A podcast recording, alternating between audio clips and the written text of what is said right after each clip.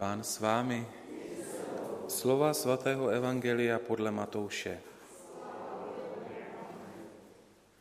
Ježíš přišel z Galileje k Jordánu za Janem, aby se dal od něho pokřtít. Ale on se bránil a říkal, já bych měl být pokřtěn od tebe a ty přicházíš ke mně. Ježíš mu však řekl, nech tak nyní, neboť je třeba, abychom zcela splnili boží vůli. A tak mu vyhověl. Jakmile byl Ježíš pokřtěn, vystoupil hned z vody a hle, otevřelo se nebe. A viděl ducha božího jako holubici, jak se snáší a sestupuje na něj. A z nebe se ozval hlas, to je můj milovaný syn, v něm mám zalíbení. Slyšeli jsme slovo Boží. naše provinění. My se ten dnešní svátek setkáváme už s dospělým Ježíšem, prakticky bychom mohli říct, v evangelích je to první místo, kdy spatřujeme dospělého pána. A lze tvrdit, že ten Ježíšův křest je jakýmsi předělem, kdy začíná jeho etapa veřejného působení, účinkování, uzdravování, konání zázraků, vyhánění zlých duchů, povolávání lidí ke spáse. Za zmínku stojí ten fakt, který je povšimnutelný v tom dnešním úryvku a vůbec v celé té scéně eh, Ježíšova křtu, tak jak ji zachycují evangelia, že můžeme spatřit zjevení celé nejsvětější trojice. Tedy poznáváme trojosobního, trojjediného Boha, který, ačkoliv je ve třech osobách, je vždycky jeden, jak už známe z katechismu a z hodiny náboženství, a jako jeden také koná a působí. A při Janově křtu můžeme vidět Boha na počátku tedy jeho působení, nebo Ježíše, na počátku jeho působení v postoji pokory a solidarity. Ta solidarita se projevila tak, že se Ježíš staví, vlastně se postaví do řady hříšníků, kteří přicházejí za Janem.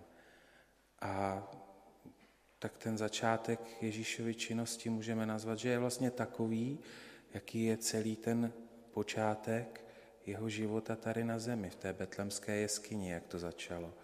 Bez lesku, bez parády, bez nějakého bez nějakých ovací a bez nějakého prohlašování, já jsem ten a ten, úplně jednoduše a obyčejně Kristus Pán, tak jak se jednoduše a obyčejně narodil v té betlemské jeskyni, jak jednoduše a obyčejně žil až do své dospělosti, tak to jeho veřejné působení začíná tak, že se obyčejně a jednoduše postaví do řady lidí, kteří jsou si vědomi svojí slabosti a křehkosti, vyznávají své hříchy a dávají se Janem křtít. Mezi takové lidi on se postaví. Takto se projevuje Ježíš hned na začátku veřejné činnosti solidaritou. A dále se projevuje, jak už jsem řekl, pokorou. Ti lidé chtěli skoncovat, kteří chodili za Janem, chtěli skoncovat s tou svojí hříšností, chtěli nějak začít nový život.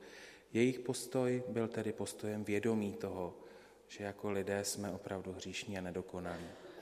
A Ježíš ale je nám ve všem podobný, kromě hříchu, jak nám známo, tak toto vůbec nepotřeboval. Ale tím, že se mezi ně takhle pěkně postaví, zařadí, tak vyjadřuje boží záměr.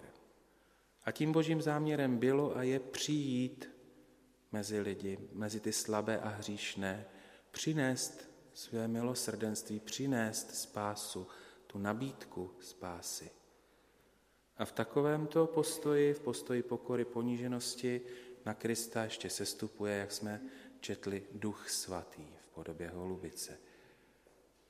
A my můžeme v následném Ježíšově účinkování veřejném spatřovat ten boží způsob jednání, kdy skutečně jedná Otec Bůh skrze Syna mocí Ducha Svatého. Může nám pomoct první čtení, kde nám je jasné, jak to boží jednání vypadá. Nalomenou třtinu nedolomí, doutnající knot neuhasí. Čili všechno to, co je narušené, co hrozí nějakým kolapsem, to on prostě a jednoduše nedolomí, nedorazí. Co narušil hřích, to on nezničí.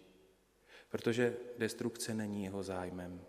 Protože jeho působení směřuje úplně jinam, jiným směrem. On bude otvírat oči slepým, jak jsme slyšeli.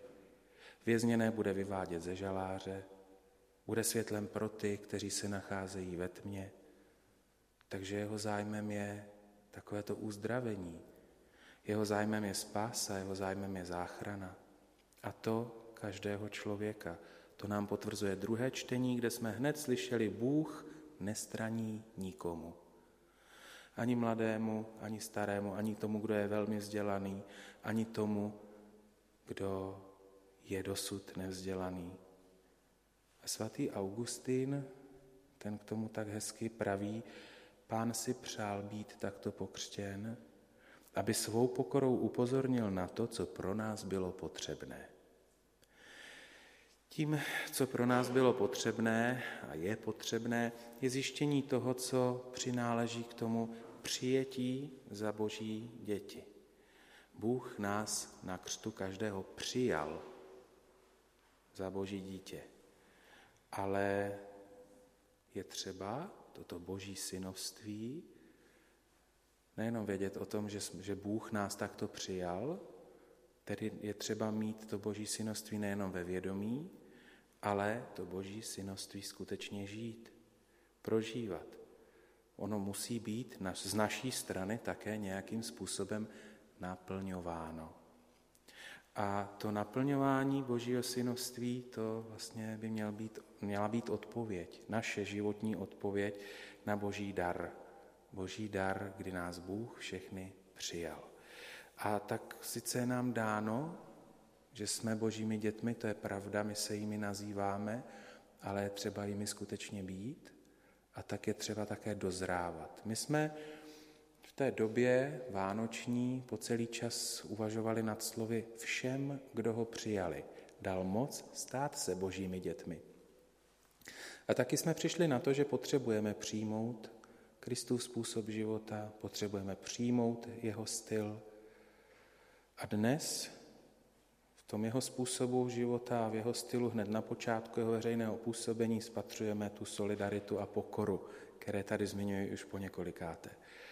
A toto přijmout za své, toto přijmout jako svůj styl, to může být tak trošku naší achilovou patou, protože to znamená námahu. Často je to vlastně taková ta cesta proti proudu.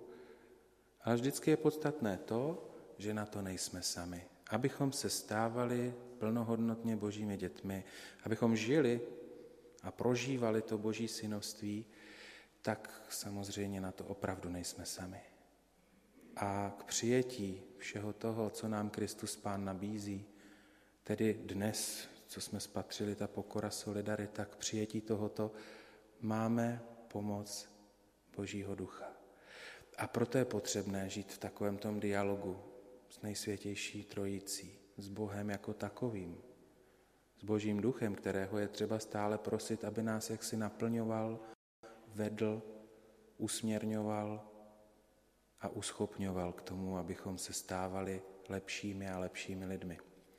A tak žijeme v dialogu s Božím duchem, protože to je opravdu On, kdo vládne lidským srdcím, kdo přináší tu pravou, tu zralou pokoru. A Věřme tomu, že s jeho pomocí to boží synovství, prožívání toho božího synovství, toho daru, že nás Bůh takto přijal za své děti při křtu, že to prožívání bude radostné. Amen.